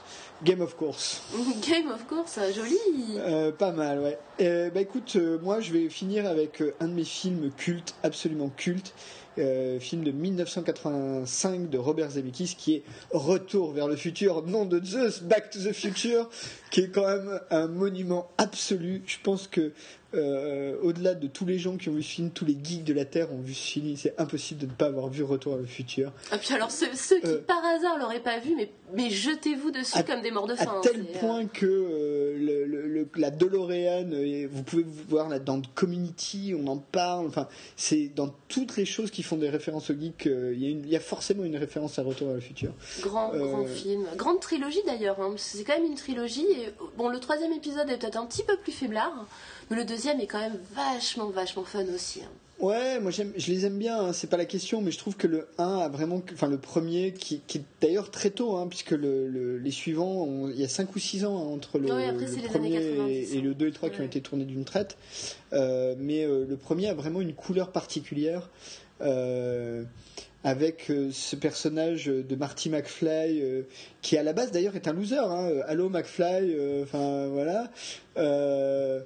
Qui, qui se joue d'ailleurs des coq geeks. Et d'ailleurs c'est intéressant parce que et c'est là où on voit que c'est un film geek puisque son père dans le passé qui essaye d'écrire des nouvelles de science-fiction à un moment donné il prend sa combinaison et il dit qu'il est de je sais plus quoi de la planète Vulcain en utilisant du métal dans les oreilles. Enfin une séquence complètement absurde.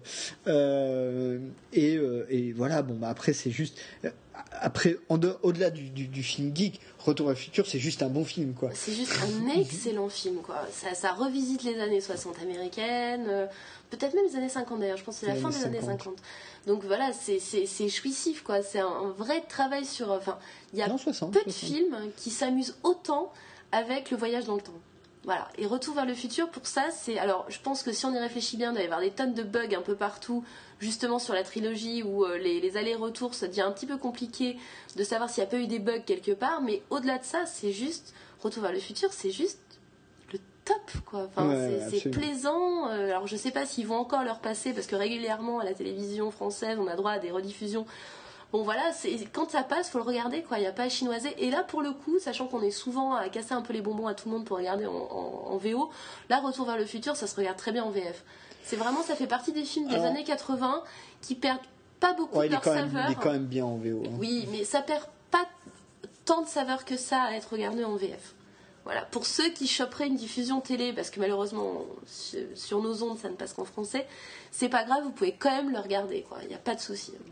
Mais bon, pour moi en tout cas, ça doit rentrer euh, dans le panthéon de tout geek qui se respecte. Retour vers le futur, retour vers le futur, Back to the Future. Euh, grand grand film. Euh, bah écoute, euh, on arrive au bout. Euh, On a été long, on a été même très long ce coup-là. Euh, on, on va vite euh, rappeler où on peut nous trouver. Alors déjà euh, sur le Tumblr de l'émission, screenplayblog.tumblr.com. Je, je ne cesserai de les remercier, mais aussi sur euh, season1.fr où euh, qui ont la gentillesse aussi de nous diffuser. Et puis bah Urs, toi, où est-ce qu'on peut te retrouver dans le ben, village global? on, peut, on peut me choper pour m'insulter sur Twitter, at Ursula Michel, et puis sinon, on peut aussi m'insulter sur mon blog, Et moi, bah, at Christophe Bricot, euh, bon, évitez de m'insulter, hein, moi je ne suis pas, un grand fan, mais euh, ou sinon, euh, vous pouvez me lire sur euh, season1.fr. Euh, ou d'ailleurs, j'aimerais juste en profiter pour euh, dire que euh, c'est quand même un, des endroits où on parle aussi de beaucoup de fiction française. Nous, on ne fera pas forcément beaucoup. Enfin, moi, c'est pas forcément ma culture, mais si vous vous intéressez à la série française, elle est, et, notamment à la bonne série française, sur Season 1 et dans Season 1, on en parle assez souvent. Donc, euh, bah, allez-y voir, euh, allez-y écouter. Euh, et puis écoutez-nous, laissez-nous des commentaires. Ah oui, ça je ne l'ai pas dit à la dernière euh, émission, important. N'hésitez pas à nous laisser des commentaires sur iTunes. Ça, ça nous donne plus de visibilité, ça nous fait grimper dans les classements. Et donc ça fait plus de gens qui nous écoutent et ça nous aide beaucoup. Voilà, bah écoutez, je vous, on vous remercie beaucoup et on se retrouve euh, très très vite. Alors je sais pas si c'est dans 15 jours ou dans un mois là, selon no- notre possibilité, pour un- la deuxième, le deuxième pendant. Donc cette émission là c'était Geek le Magnifique. Le prochain ce sera Super Geek. Yes Eh ben à dans, à dans bientôt. Et ben, à dans bientôt.